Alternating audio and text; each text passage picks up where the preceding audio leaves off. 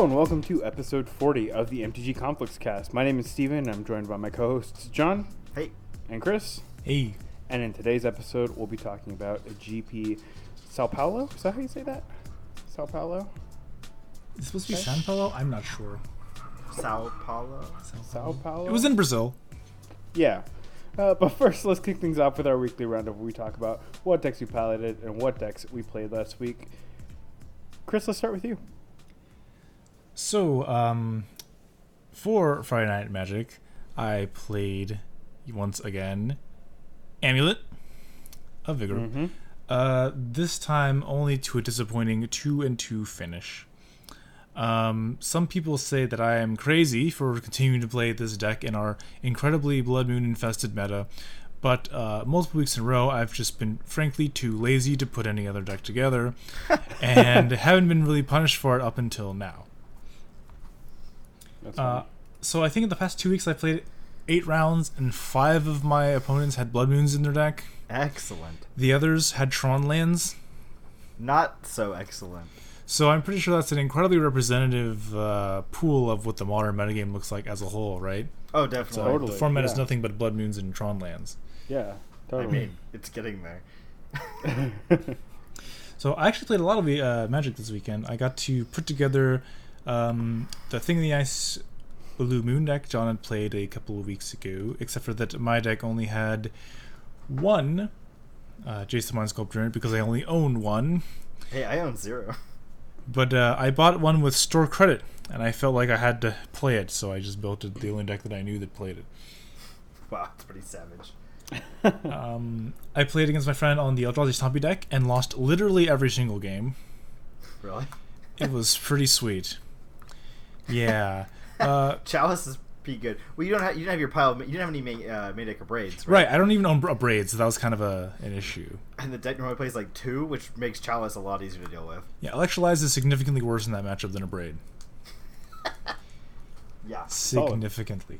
can confirm.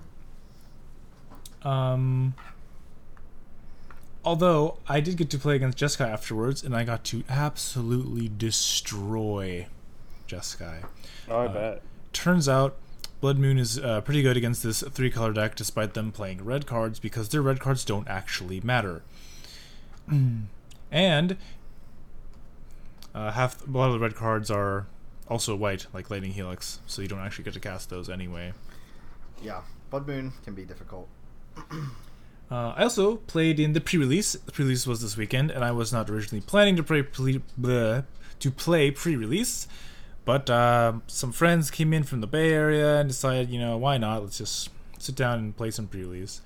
Um, I vaguely researched the cards the night before. Uh, had not really good idea what I was doing. Sat down, whipped together some blue green deck, and I thought I didn't think it was very good. And then I proceeded to go three and one, uh, getting completely annihilated by Mill in the finals. Solid. Great. So there's apparently there's this new enchantment.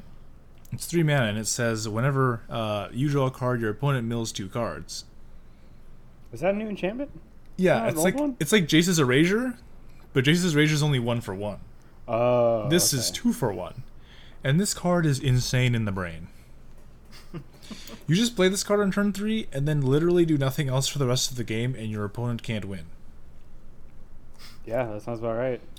Like he just played it on turn three and sat there with counter spells and removal spells, and I just couldn't kill him fast enough. It was pretty sweet. Uh, turns out he had two of them in his deck. So I thought, oh, I'll just board to my Reclamation Sage, and then if I blows up enchantment, how does he possibly win? Well, with his other copy of that that card. Duh. Is it rare? God. It's an uncommon. Hmm. So yeah, that was incredibly gross. Uh, and since it's whenever you draw, uh, John didn't know that they reprinted Sift. Yeah, what the fuck? So he plays this card in like sifts, like, oh, you mill six? Like, oh, okay. Huh. I guess we just lose now. Huh. oh, there goes my Rec Sage. Well, Gets sifted on. uh, and then uh, to round it out, I played a game of Commander, and uh, further reinforced my belief that Commander is terrible and you should never play it. And all it, all it does is lead to um, hurt feelings and um, salty boys.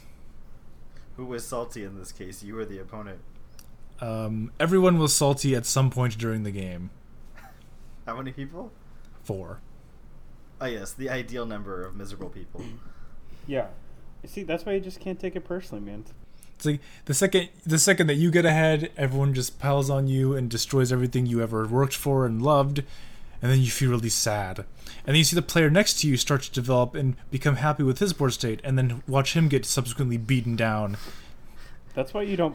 That's why you just don't pull ahead in the in EDH. You just you just stay low, lay low until until you know you can win. Oh yeah, yeah. then You just kill stay low until you can infinitely combo everyone in one turn. exactly. yeah. Excellent gameplay. Except when you're Animar, that's kind of hard to do. So Just, it's just good gameplay. Ugh. Anyway, what did you play this week, John? Uh, I played a fair amount of Jeskai Control uh, online. I've run the deck through. I believe it's uh, yeah four leagues now. Not as many as I would have liked, but uh, not a inconsequential number either. Uh, the deck has been really good. I went three and two in the first league, which wasn't the best, obviously, and then I've gone four and one in the next three, and I got kind of punked out in each match that I lost in those uh, in those. First one I lost to like a Boros Taxes deck, um, and like just like got me into the games. It, yeah, I mean it's taxes, right? So like about like it's like doing stuff into Reality Smasher. I was like, oh okay, like I'm dead to this Reality Smasher. yeah. Lost to Black Green Infect uh, in a real close series. Uh, ended up dying to a Crusader that I couldn't answer. Um, the card, if you can't counter it, is basically impossible to kill unless you find a board wipe. So, yeah, it kills you real quick too. Uh, and then in the last league, I lost a match to time against Abzan Coco. That didn't feel very good.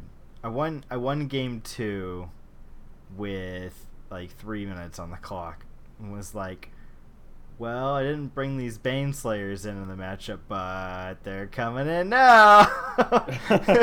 Take these fucking Teferis out, cause I gotta kill this guy with the quickness."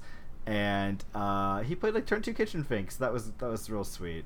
That does not uh, expedite the quickness of killing. So yeah, uh, but the matchup feels uh, the deck feels really good. Uh, I've got a 75% match win percentage right now, uh, a 70.21% game win percentage. Uh, this is online, of course, because I took it to FNM and I got shreked this week. I went one and three. Um, I lost two close matches to, or I say I won one close match and lost a close match to creature decks, just like kind of zoo decks. Mhm. Uh, and then I got dumpstered by Dredge. Mhm. There's zero pieces Yeah. of Dredge hate in the 75. So get in here, Spell Quellers. Uh, I got to Spell Queller a Faithless Looting, and then I Spell Quellered a Lava Axe on that Spell Queller. Uh, and then he conflagrated. Uh, so then uh, he conflagrated uh, Spell Queller B, which unlocked the Lightning Axe, uh, which let him pitch another card to the yard for dredging, which was real sweet, which killed spell queller A, and then he got his Faithless Looting. So then he looted back the thing he just discarded from the, the Lightning Axe. And I got fucking dumpster. I think that was an O2. And then I also lost to this, like, extremely strange artifact combo deck Ah, the Paradox Engine deck. Paradox Engine and uh yeah, that deck was a real fucking doozy. Uh it like goes off with uh, ever-flowing chalices and Paradox Engine and An Astral Cornucopia. uh, yeah, makes a ton of mana and then like goes like infinite and kills you with uh, Aetherflux Reservoir. Yep. Um, I mean, yeah, there's so many cards in this deck that I just did never seen before. Um, so I brought in Damping Spheres because they seemed decent, and uh, in the game three, uh, I neglected to play it um, the turn before I died because I figured there was like no possible way he could kill me, uh, and then he killed me. So that was And- probably the wrong choice. So died. I kind of just kind of sat there with a stupid look on my face, kind of scratching my head for a good while after that one, trying to figure out how the hell that happened. Um, so yeah, I don't know. That was a weird matchup. I did not, I did not get any nuggets of insight from that one, other than I got fucking destroyed. so solid. Seems like the kind of matchup where just like countering the relevant spells and beating down in the meanwhile is good enough, but there's just some weird stuff going on with that deck and the amount of mana they have available that makes Oh, like, yeah. Logic Knot potentially really bad and it seems like um uh it seems like over, overflowing chalice everflowing chalice is just secretly insane i mean maybe it's Mhm. not so secretly i'm used to playing it in cube where it's like usually just like a kind of eh mana rock that sometimes has even better upside Yeah. and in this deck, it's just completely berserk. So, so that was that was my week in Magic. I had a really good run of Jeskai. Oh, actually, I, I forgot to go over my, my other deck. I guess I'll go over that real quick. Uh, I built High Tide online. Uh, I ran it through only one league so far. I haven't had much time because I've been doing Jeskai stuff and been busy with real life. Uh, first league did not go very well. Went two and three. Uh, I did beat Death and Taxes uh, pretty handily. Also discovered Teferi's Realm is terribly bugged online, so that's a thing. Uh, what does it do? uh, so it's like you choose what you phase out with Teferi's Realm. You're like, do you want to phase out? Each player chooses on their turn what they want to phase out, and it's like artifacts, enchantments, creatures, or lands. So it's obviously like really good against like chalices and uh, hate bears because you can just like phase them out during your turn and they don't do anything, so you can combo off and kill them. Um, but my opponent took forever to decide, and we, we couldn't figure out why it took them so long. And they eventually phased out artifacts, which was weird because they had a GT in play and no enchantments. So we were like, why didn't they just phase out enchantments? Yeah. And then it came back over uh, to our turn, and it was like, do you want to phase out artifacts? We're like, no, because he had like a Thalia and an Ethersworn Canonist. And it's like, do you want to phase out creatures? We're like, yes. And it's like, do you want to phase out enchantments? No. Do you want to phase out lands? No. Do you want to phase out artifacts? Wait, what? No. Do you want to phase out creatures? Yes. Do you want to just? It just started looping, like just Oh. kept looping over and over and over and over. And then we're like, do you want to phase out artifacts? Yes. Do you want to phase out creatures? Yes. Do you want to like? Just started clicking randomly, like just like we thought the game was locked up. We're just like furiously clicking on these menus at random, and eventually it just like pooped all the creatures out of out of existence. But there, I guess the I guess the GT doesn't come back until their turn anyway. So that was correct. So it did the thing we wanted it to do. It worked correctly, but it didn't seem like it took our input in any sort of meaningful way. Like I don't, I haven't played it since. I don't know if it just randomly selected creature, or if our first input was good, but then it like got stuck somehow. It was really strange. I have to test with it some more.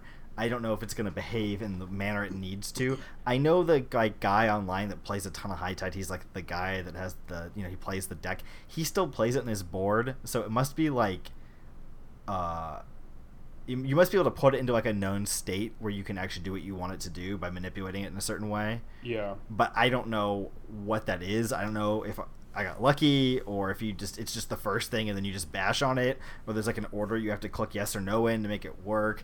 I gotta figure it out. I messaged the guy on Twitter. Maybe he knows. I'm sure he Mm. knows. So, anyways, that was my fun experience of High Tide. The deck is super sweet though, uh, and I got a lot of lines to learn with it still. I don't think our our performance was like indicative of the deck being bad. Like I felt like we had game in all the games we played, um, and we had kind of bad matchups. Like the the um, the the first match was Sneak and Show that felt close, and then we put against this Grixis deck that was just a pile of Snapcasters and Hymn to Tourach, and had main deck Kolaghan's Command, and we just never had a hand like the entire sweet. match. Like, um, we took a game off of them by just like getting really lucky on our draw step because High Tide can do that. Mm-hmm. Um, but we just never had a hand, and it's like, well, I guess you just like play lands and hope to rip a high, uh, uh, time spiral off the top, but I feel like you probably die before that happens a lot of the time.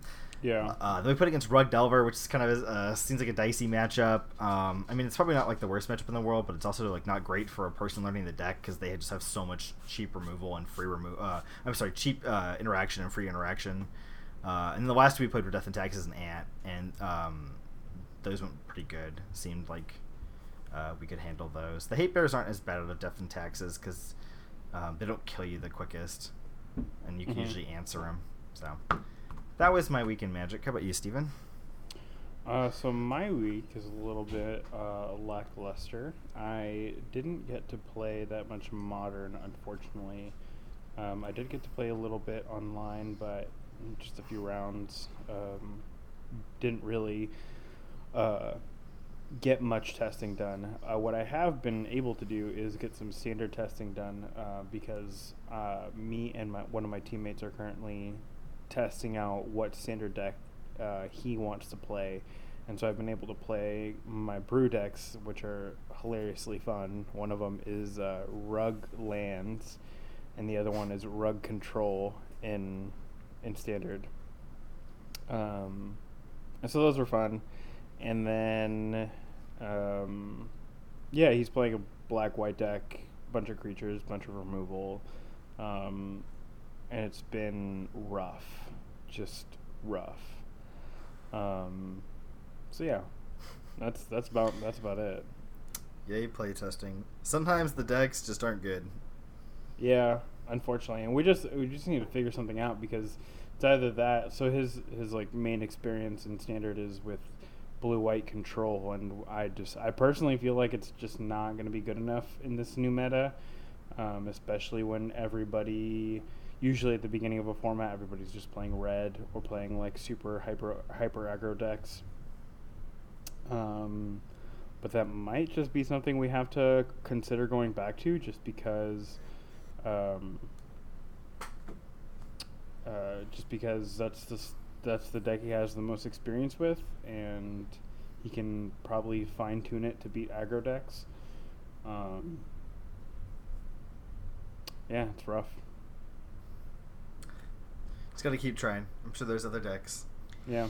The thing is, like, if you're trying to test a new deck or a brew or something, how how long do you go before you give up on it and move on to something else?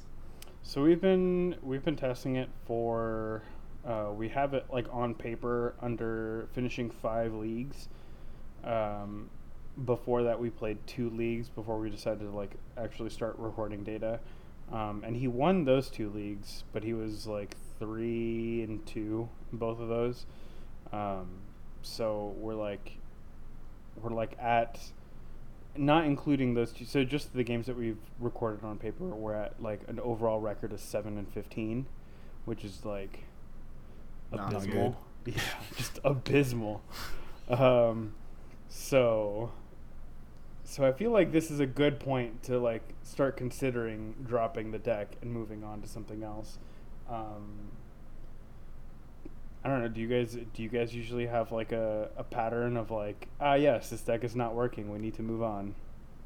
Yeah, I mean, I usually run something through a few events or leagues, and I feel like you can tell like whether it's gelling or not pretty quick. I mean, you throw out the first couple if you're like learning the deck, because Mhm. obviously if you don't feel like you're playing the deck correctly, it's not good data. But if you feel like you got a pretty decent grasp on like the order you're supposed to be doing things, and the like you know how you're supposed to pace a game, like you're obviously not an expert, but you know kind of generally how things are supposed to play out. And if you're Yeah. still getting fucking destroyed, I get off the deck pretty quick at that point. If I'm playing against like a variety of like tier one decks and I can't beat any of them, after I feel like I've got a decent grasp, I'm like I'm out. Hmm. Yeah, so I like playing these really convoluted decks, and so when I sit down and rethink, like, oh, should I have taken some of the line and realize that all the lines all lead to the same loss? I think it's time to, to pack it in. Yeah. like sometimes I'll play decks knowing they're not the best, right?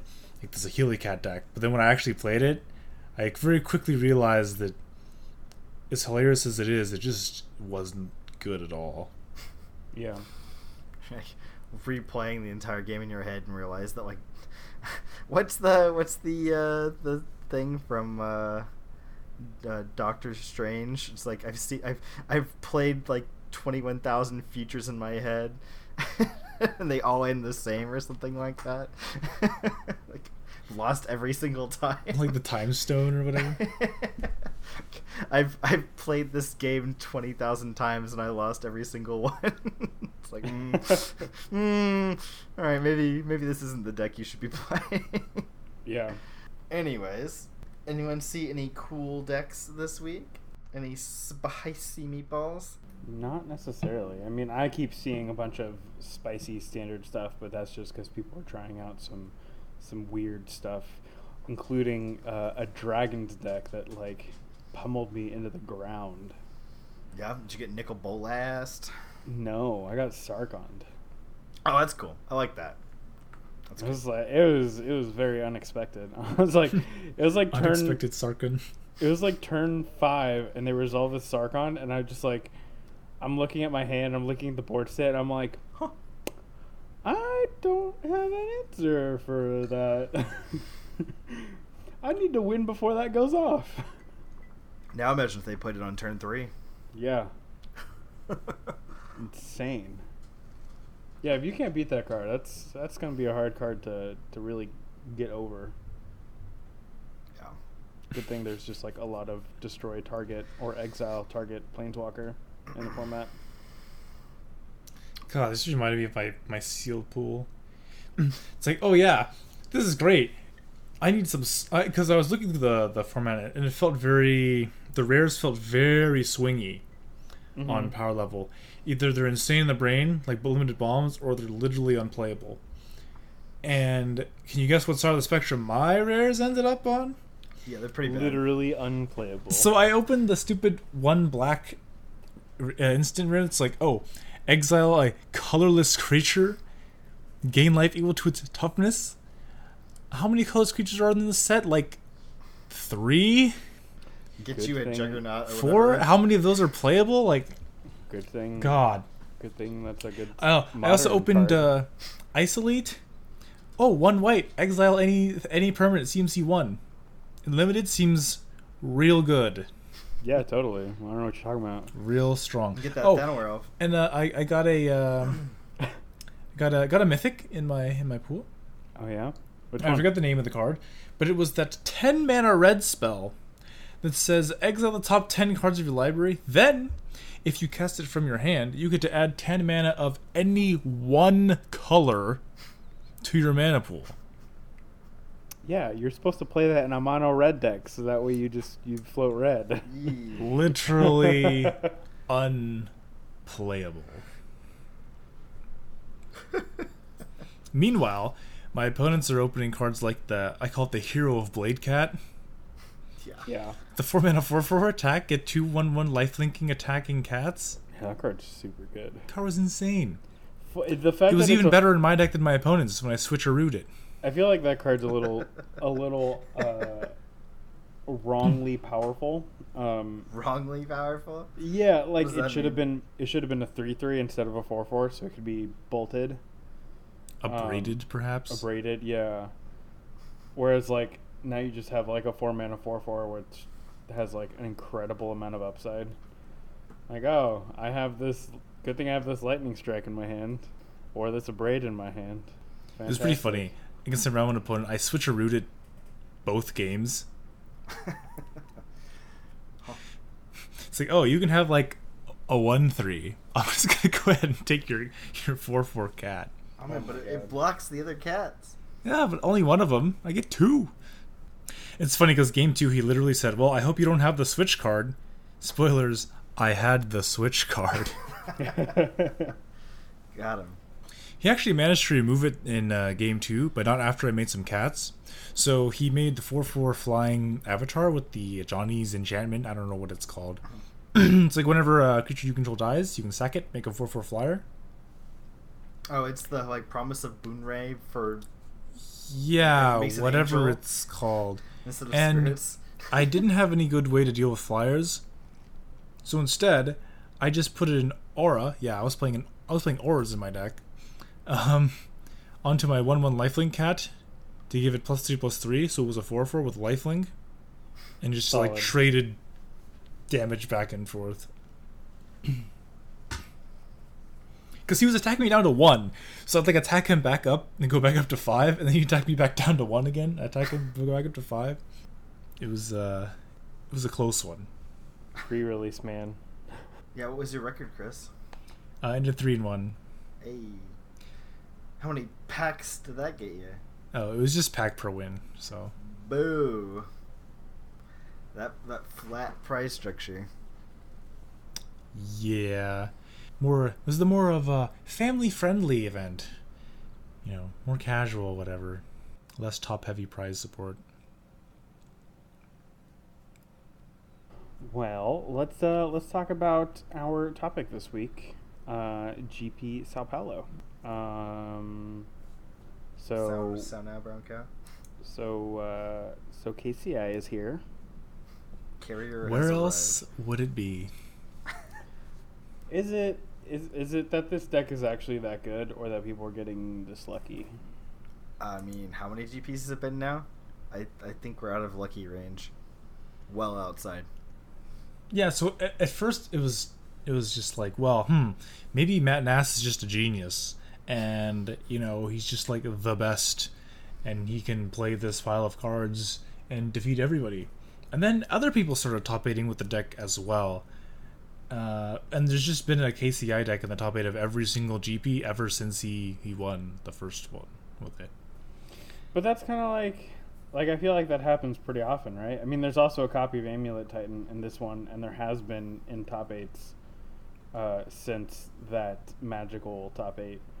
Um, Maps. so it's like, what was that? I mean, this is the first GP top eight for Amulet since Mapson. since Mapson. Mapson uh, lost in the finals to Yes. KCI. Yeah. Is it? Is it the first? I feel like we've seen it in the top eight before. Or have we just seen it in like the top sixteen? It's been it's been like one in the top sixteen Okay. of uh, the Atlanta Open. Mm. Also, bear in mind, Chris pointed out that KCI like never shows up in like the top thirty-two. it's like That's accurate. it's just in the top eight. It's like it's either you're winning, you're winning and you're winning, or you're losing pretty hard. So I mean, is it just that the deck you need to just run really hot, or is the deck just really good but nobody plays it at all ever? So oh, this guy top eighted it when there was like five people who registered the deck. I don't know, because remember when um, John Shadow first popped up, right? Literally Mhm. like what four people registered the deck and three of them made it into top sixteen and two of them were in the top eight. Yeah. Yeah, it was insane. So uh, I have no idea what the numbers are for KCI, but I would imagine it's not that popular of a deck. I don't think so. Opals are a pretty small subset of the, the population. Not a lot of people have opals, and the ones that do usually have them because they're playing some of their deck that they're pretty invested in. Yeah. Like Affinity, perhaps. Um, and like definitely see how like a deck like KCI doesn't appeal to a lot of the type of people that would play Affinity. and then like how many people just want to like just want to pick up opals to play KCI, and especially because we had this banning, uh, this ban restricted update on the horizon. So, I mean that puts a chilling effect on people wanting to buy into a new deck that plays a card like opal, right? Like, um, and Stirrings. Opal is yeah, Opal is always on the chopping block, like potentially, right? Like that's always in the back of people's minds. Is it? I feel like I don't think it's ever like super likely, but it's always on the short list. I feel like it's on people's short list because they don't like it, but realistically, it isn't actually on any on anybody's radar. It is an extremely busted card. Is it though? It's It is. really It's a conditional. mox. If you're playing It's- an artifact deck, it's a mox. The question is, like- is does like playing a deck full of artifacts pay you well enough? That's like that's the thing. Your deck has to like pay you for playing all artifacts. But it's just like KCI it's, seems to do that. it's conditional, right? Like, like you need three artifacts. If you don't have three artifacts, then it's just like a zero mana do nothing that will eventually do something. I mean, I've definitely played games of Affinity where I resolve my Mox Opal on turn one, ex- fully expecting it to be active next turn, and nothing, and I just get like removed the crap out of the game. Yeah, I mean it's just, that's just your deck failing. It's not the Opal's fault. I'm not saying it's the Opal's fault. I'm actually saying that. Mox Opal did nothing wrong. yeah, I'm just saying Mox Opal didn't do anything. Like it doesn't do anything in particular to warrant being on the radar. Uh, I don't know. It's not my personal feeling, and that's not what I've seen from a lot of other people's lists of like cards that they're that are on their their like their short list basically. I mean, and then and then not to mention like the hate for artifacts is like so immense and so present in the format. Why are you getting so defensive, Steven? Why are you getting so defensive? I always have I have this conversation about like once a month with somebody where they're like, "Man, Mox Opal needs to be banned." I'm just like, "Why?" I'm not saying it needs to be banned. I'm just saying it's. My dogs are fighting. Uh, I'm just saying it needs to be like, not needs to be. It's just on the list of like if you look at cards by power level that are available in modern, Opal is one of the most powerful cards available for you to play with. Like that's that's just a fact. It's a mox, like it's a mox with a less like a fairly light restriction on how to use it. It's not like Mox Amber where you have to play dumb crap like legendaries. Artifacts is very achievable. And we know it's achievable because there's three pretty good decks that play it.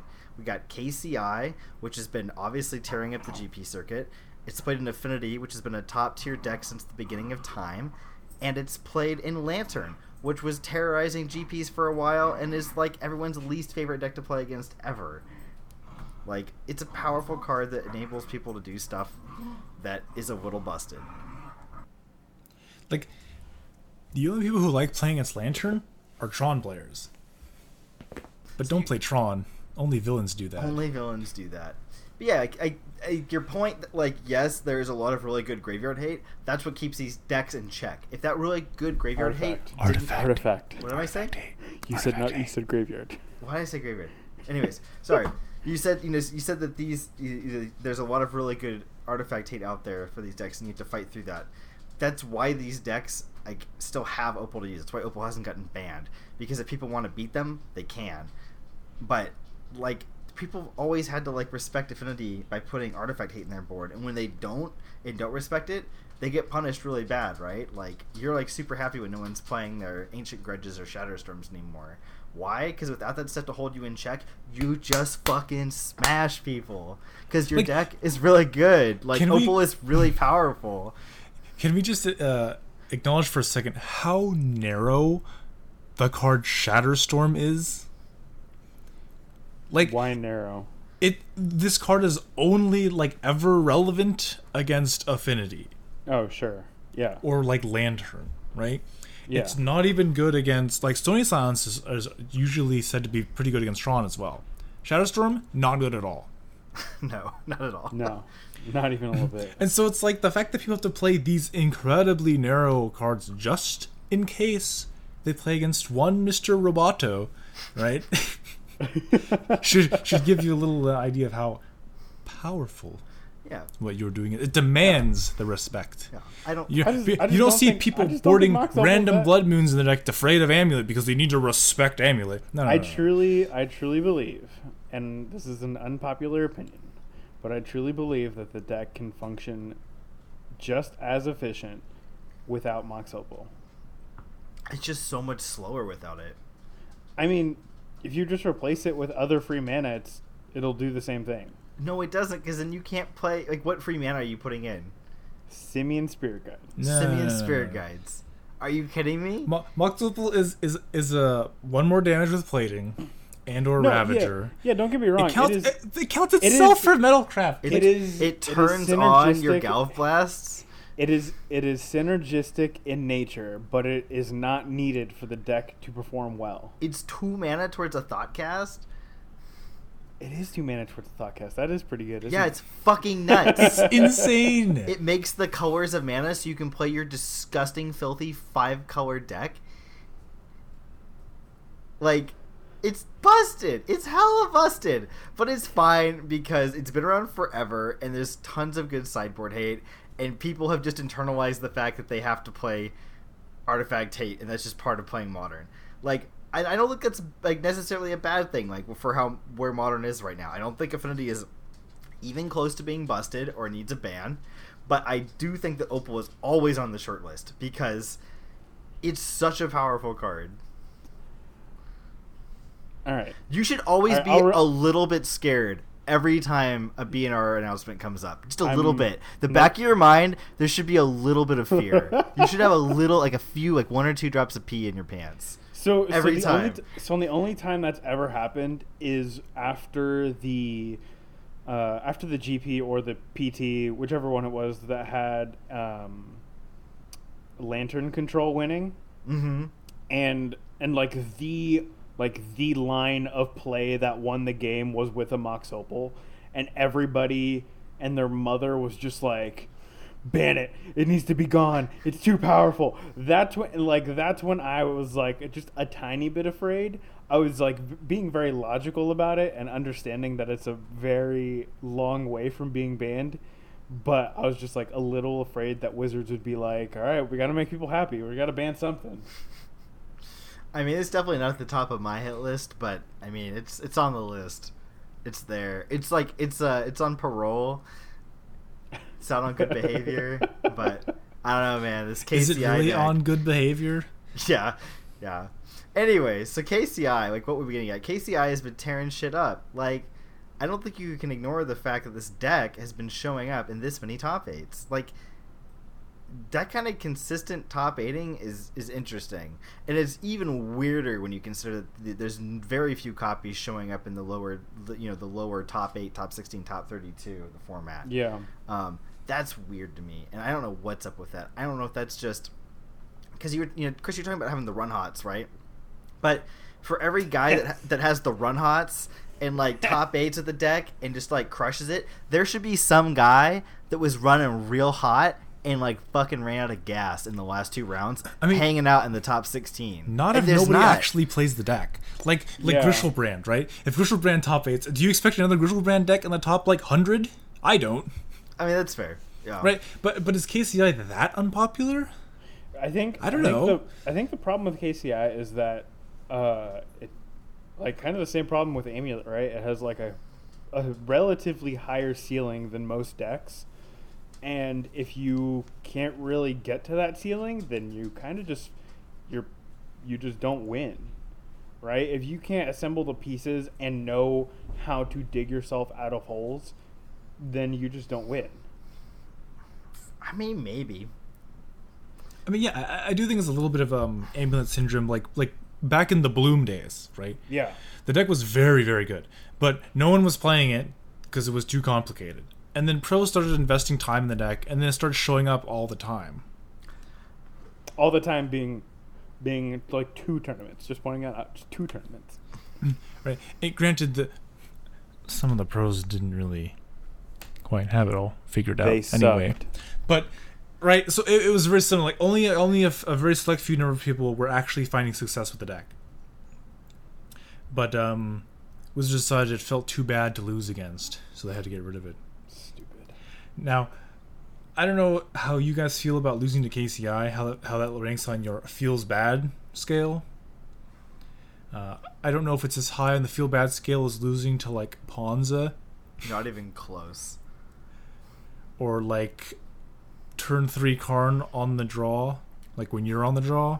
Um, but I would imagine it's not. You know, people don't enjoy sitting there and watching their opponent KCI them for you know ten minutes or whatever. But at least they can demonstrate a loop now.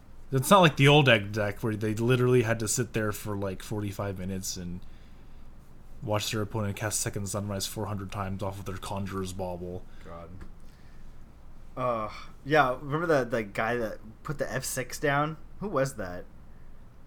Is that Oh, I know I know exactly who we're talking about, and I don't remember it. But I think So it was I- like I I remember think- the the token was a. it's just a piece of paper that said F six on it, and they got Oh, up like it? asked to use the bathroom or something. Yeah, like asked the judge to come over. and Was like, "Can you, can you like watch my opponent? I need to use the bathroom," and just like left.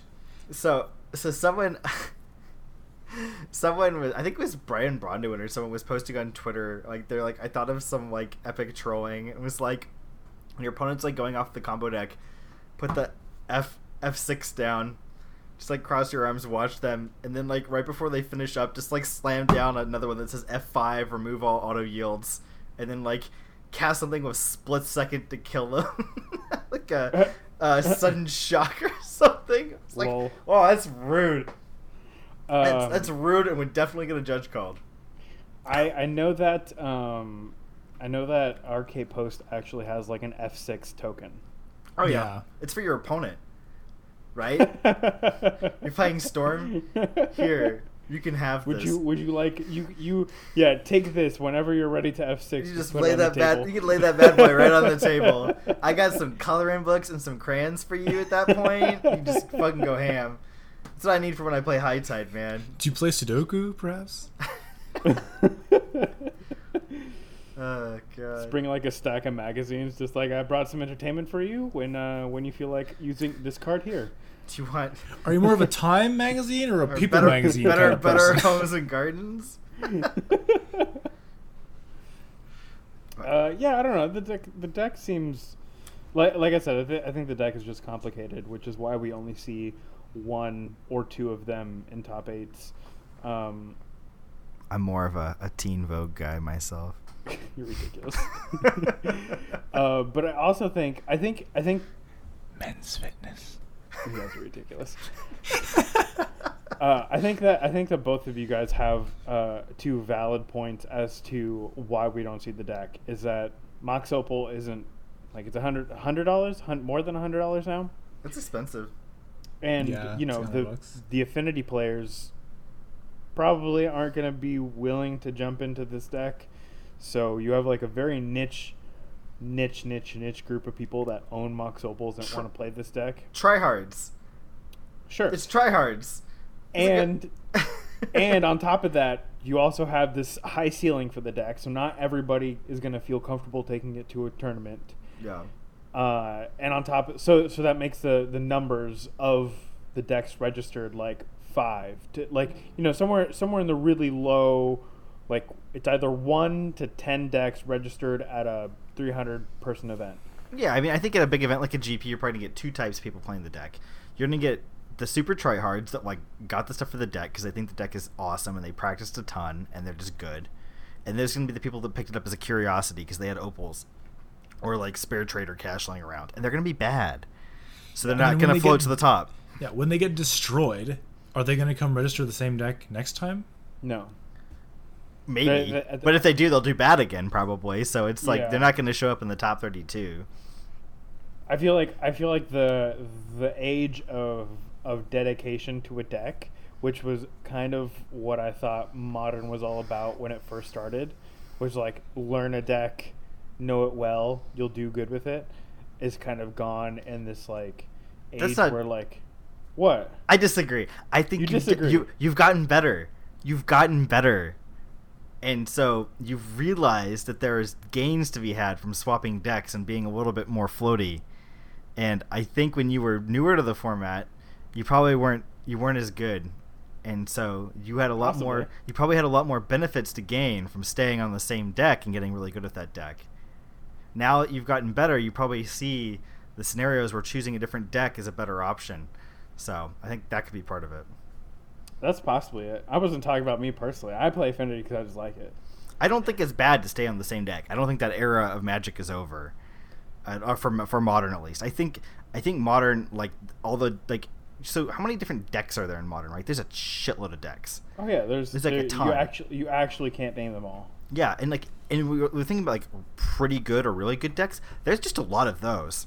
hmm So now if you pick up a new deck, you need to know, or maybe you're testing a couple decks for an event, right? Mhm. You have to know every single one of those permutations of matchups. That is a shitload of data to process. You know Yeah. how you circumvent that? I play the same deck every time. You play Affinity. I bet you know how the Affinity versus Jund match goes real fucking well by now, right? So much so that I I just I beat on people who don't know what they're doing. Yeah, like that was great. th- I don't think that era of modern is over. I think there's still huge edges to get from Well, that. okay, s- So what I'm saying is like the newer players coming into the format, uh, they pick up a deck, they realize they're not good with it, and they get a new deck. And because we have decks like KCI or Storm, finding a deck that you can just win with isn't really hard. Wow. I mean, wouldn't we just say KCI is hard to play if you're bad? It is hard to play, but like sometimes like you sometimes you go high, and sometimes you just like you draw the shit you need to draw, and then you just win. I mean, that's modern. I mean, sometimes you play Death and Taxes and you get Arbiter into Ghost Quarter on turn three and just destroy all their lands. Like, a lot of modern decks have the nuts, and like, Yeah. you can just draw into the nuts. Like, that's just magic. Which is Uh, why yeah, maybe maybe some my people play is a little Affinity, skewed. so they Yeah. can just draw the nuts. Hey. maybe maybe my vision With is their a little mock skewed. opals. Maybe my vision is a little skewed. yeah, I don't know. I mean, I there's a there's a there's a give it a push and a pull right between like just swapping decks all the time versus staying with the same deck, but I think both have very real advantages. So I don't know. I think for most people, sticking with one deck is not a bad place to be at all.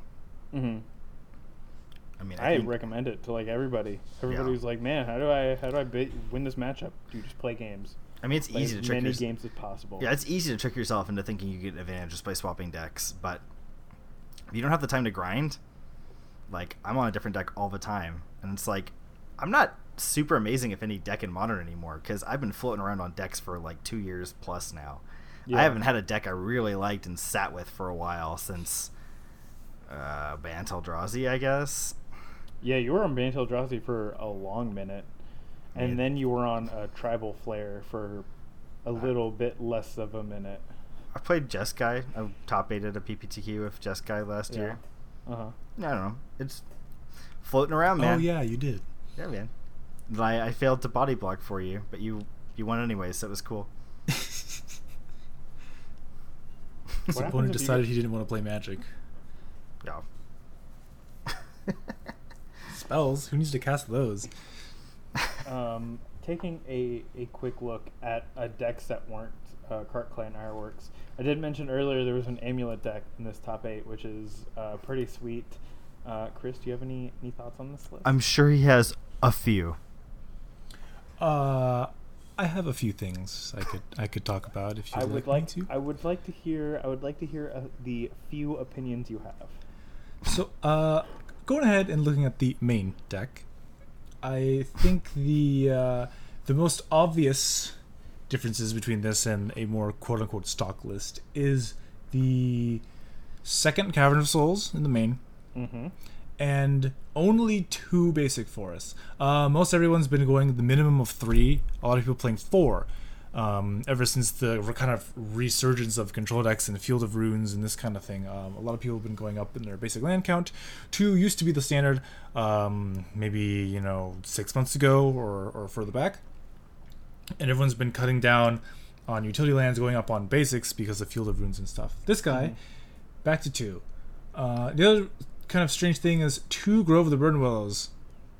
Um, typically, these would be your, you know, basic forests. Um, yeah. You know, you point out the guy's only playing two forest, which seems like a lack of respect, right? But Oh, yeah, but he's totally. got he's got main deck reclamation sage, which says the opposite. Well, okay. So the thing is that main deck reclamation, bleh, main deck reclamation sage is very good against all these blood moon decks and that kind of a thing, right? Not But, if you don't have any forests. but the thing is, Accurate. the the people were playing more force not necessarily for blood moon but for paths and field of ruins right? So he's kind of giving blood moon a nod maybe even kci a nod but kind of giving paths exile the bird right? Like i no one's playing this this sort of effect. I don't need these basics to go fetch. It's fine. Also only three gemstone mines which is a little bit uh, non-standard as well.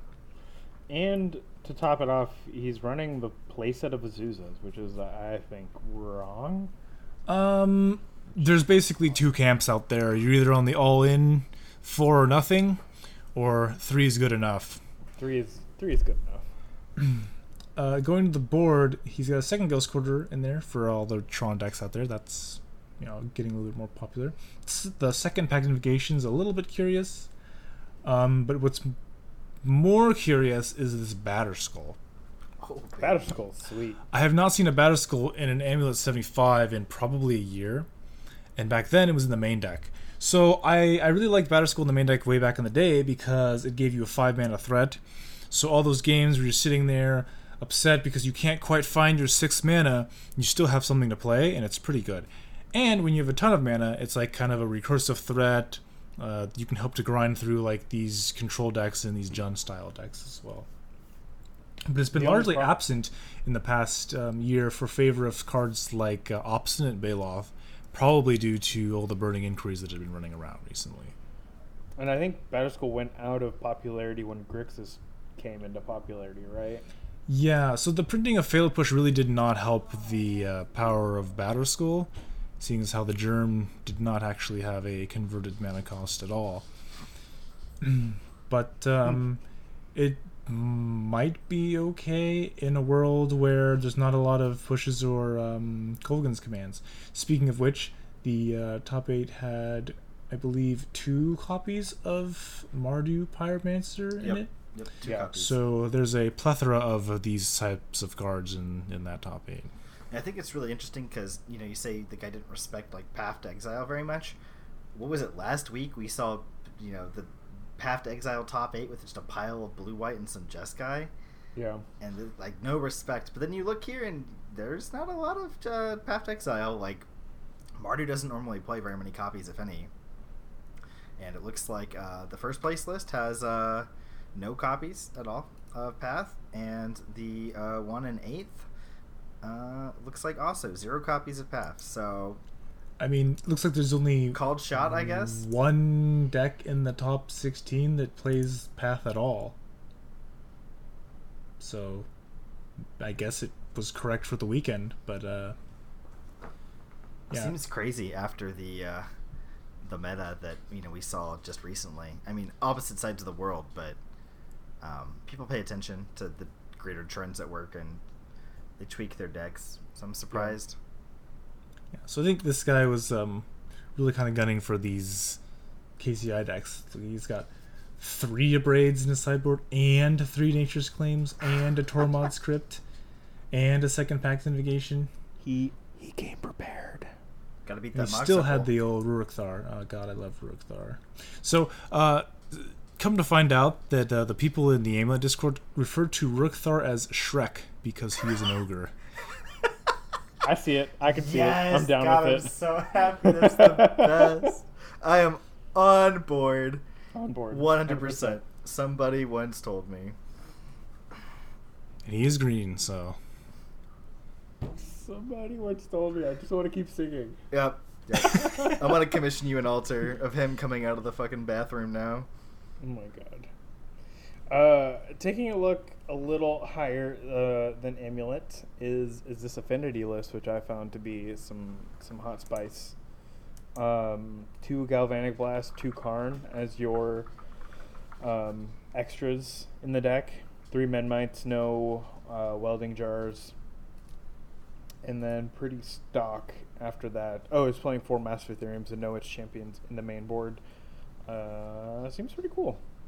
That's it. Seems That's pretty cool. That's, that's about it. Oh, the sideboard isn't multicolored. It's uh, two colors, which is a little strange, especially when you have powerful cards in other colors. But I suppose if you were gunning to hit a specific range of decks, I think this does pretty well.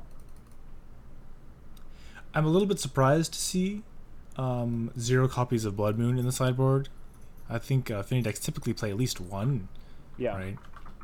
But uh, if you feel like you don't need it, I mean, usually it's kind of like it's kind of like that double-edged sword, right? You turn off their lands, but you also turn off the how quick your clock is because your man lands go away. Um, you know, if you feel like you can win without it, more power to you. a little interesting as well is there's we have all these red cards in the sideboard. Yeah, we're and then they're playing playing that island. Yeah, I was, I was, I was wondering. You're playing. I know they're playing four Master Etherium, but I feel like the the amount of red cards in your sideboard would warrant running a mountain over an island. Oh well, I'm sure. I mean, I'm sure they have the reasons, and you know, it, it panned out for them. There, they, they ended up getting fifth place, which is pretty sweet. What I think is kind of interesting here is this: uh, the 75 has literal zero ways to remove a Stony Silence.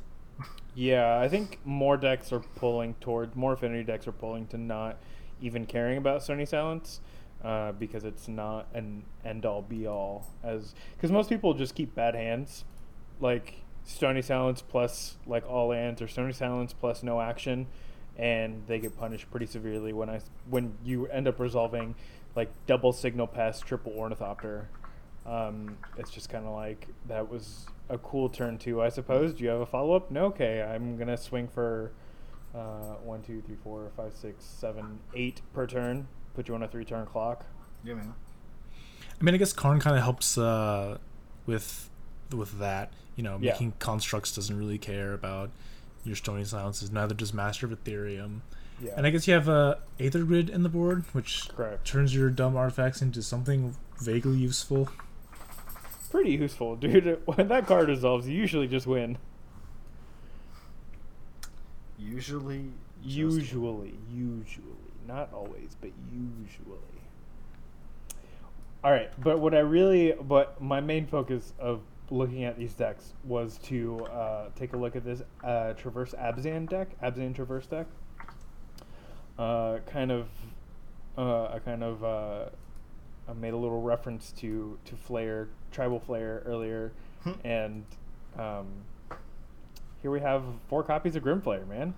I got destroyed by this deck online.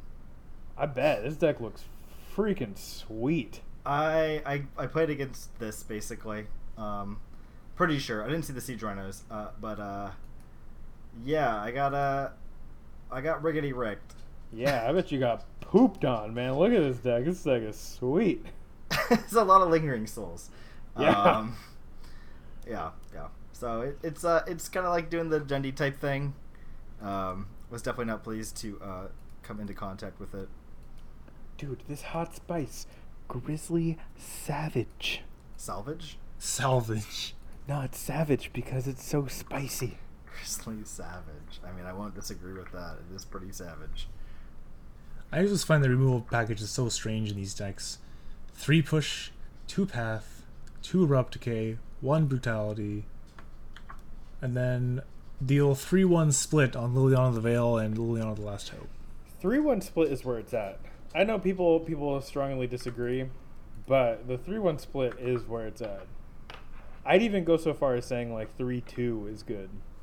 Not enough lilies. I mean, I do like Last Hope quite a bit. I'm not sure if she's still there now, like in the current meta, but I could be convinced. I do like that card more than most. If Pyromancer sees sees a surge, it's pretty sweet. Four four last hope all the way. I mean, other than Pyromancer, let's look at uh, what other creatures Leon Last Hope is good against. Every oh, Ironwork affinity. Strapshot? No, that's that's no good. Um, Affinity it's pretty good. Yeah. Um, Wurmcoil Engine Antron, not so good. no. Uh, Primeval Titan, mm, not so good. Reality Smasher, mm, not Mm. so good. Uh, oh, another Primeval Titan out of Titan Shift? Yeah, not the best. Mm. Um, I guess it kills Snapcaster Mage out of the blue white deck. There you It go. does. Uh, it does not kill a Entreat the Angel's Angel, though. Hmm. It does not. Uh, it doesn't even kill most of the creatures in Burn. No, it doesn't. Or, like, any of the creatures in Burn. Any of them? No, none of them. Zero. Actual zero. Makes them small boys though. Oh, Hollow One, it also S- kills literally S- no creatures. S- I guess it M- kills like L- Bloodghast. Yeah. B O I's. So I wouldn't say that Last Hope is in the best place at the moment, but It's not in the worst. you know, you can minus it, help fuel your graveyard for delirium and whatnot. I don't know. Well, that was GP Sao Paulo, man. That was all of it. That was that was all of it. You know what that means, guys? What does that mean? Time for a slot of the week, Thought of the week. where we tell you what card we are totally hyped to play in our seventy-five. John, let's start with you. Uh, I am totally hyped to play uh, High Tide. Yes, yes, yes. There are some more High Tides in my future, I assure you. Um, not off to the best of starts, but I will rally back. I will uh, persevere, and uh, I We will rebuild. we will rebuild, reset even. Uh, I don't think I want to play the reset version of the deck, but uh, it's worth the pun. but yeah, uh, I, I'm excited to keep playing High Tide. I think the deck is super sweet, um, and uh, I'm gonna keep jamming with it online and probably spend way more time playing it than I should be because I should be practicing Jeskai. But never mind that. How about Don't worry about that. how about you, Chris? What's your slot of the week or your uh, your uh, your fancy pants card that you want to play so bad? So, I think my slot of the week is going to be Jace the Mind Sculptor Jace the motherfucking mind sculptor. because I just recently obtained one using my store credit and I am looking for excuses to play it. so I'll probably try and run the uh, Blue Red Moon deck that John was playing to a couple weeks ago, playing Jace's, and it will give me a slight break from playing Amulet and having to be very upset playing against Blood Moons because instead I'll be the one playing the Blood Moons. I think it's better than Jeskai in our meta. Our local meta, I think it's really good. Yeah, I, I, like there's so many moons in that room, so playing a deck that is kind of immune to it seems really good. It's got answers for the other shit people are doing too with Abrade. Speaking of which, that's a card I should probably own, get around to owning. You can borrow mine. Uh, so, uh, Steven, what's your slot of the week? My slot of the week is a three mana destroy all creatures spell. Uh, well, not destroy, it deals damage, I suppose. What? It Onto's is- Last Reckoning? Yeah, yeah. You know what? That one's that one's not bad. I was Is it, is thinking, it no, term- Terminus? God, get out of here, guys. It's not three mana. this is my slot of the week. Get It's out of here. Uh, Sweltering Suns. Red, red one. Deal three damage to all creatures, and you can cycle it for three colorless mana. Um, Council's Judgment? You're the fucking worst. Go That's away. three mana. Um, this card is super sweet and standard right now. I think I don't know why it's not played. Honestly, I, I keep thinking I keep looking at all these decks that I've been playing against um, as as people are testing, and it's just like Sweltering Sun seems like a no brainer. It deals three damage, kills everything. If it doesn't kill something, then you probably can like sweep it up with like a shock or something. I don't know. Um, I don't really know good. anything about Standard, but I would guess that um, if you're playing Sweltering Suns, it means you're playing a red deck.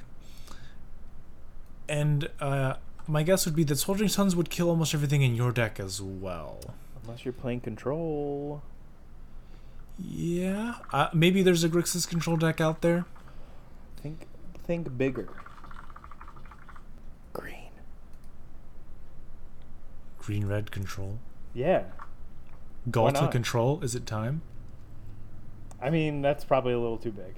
But um uh anyway, yeah, I just I don't know, I feel like you can make something pretty cool with uh with Temur colors or just red green in general. You can make these creatures that are way bigger than Sweltering Suns and then just play Sweltering Suns and kill everything else but your creatures and then you get to win. Winning sounds good. I do like Yeah. winning. Yeah. I like it. I prefer it to losing, honestly. Is that Gwen Stefani? Yes. Huh. Yes, it is. She was in that movie. I didn't realize. For the listeners, Gwen Stefani was in Zoolander. Why that's relevant, you don't need to know. What's Zoolander? You're the worst. There's on, there's only one Zoolander. Why male models? Anyways, thank you for checking us out sticking around to the very end. If you're wondering where you can find more content, you can head over to mtgconflicts.com.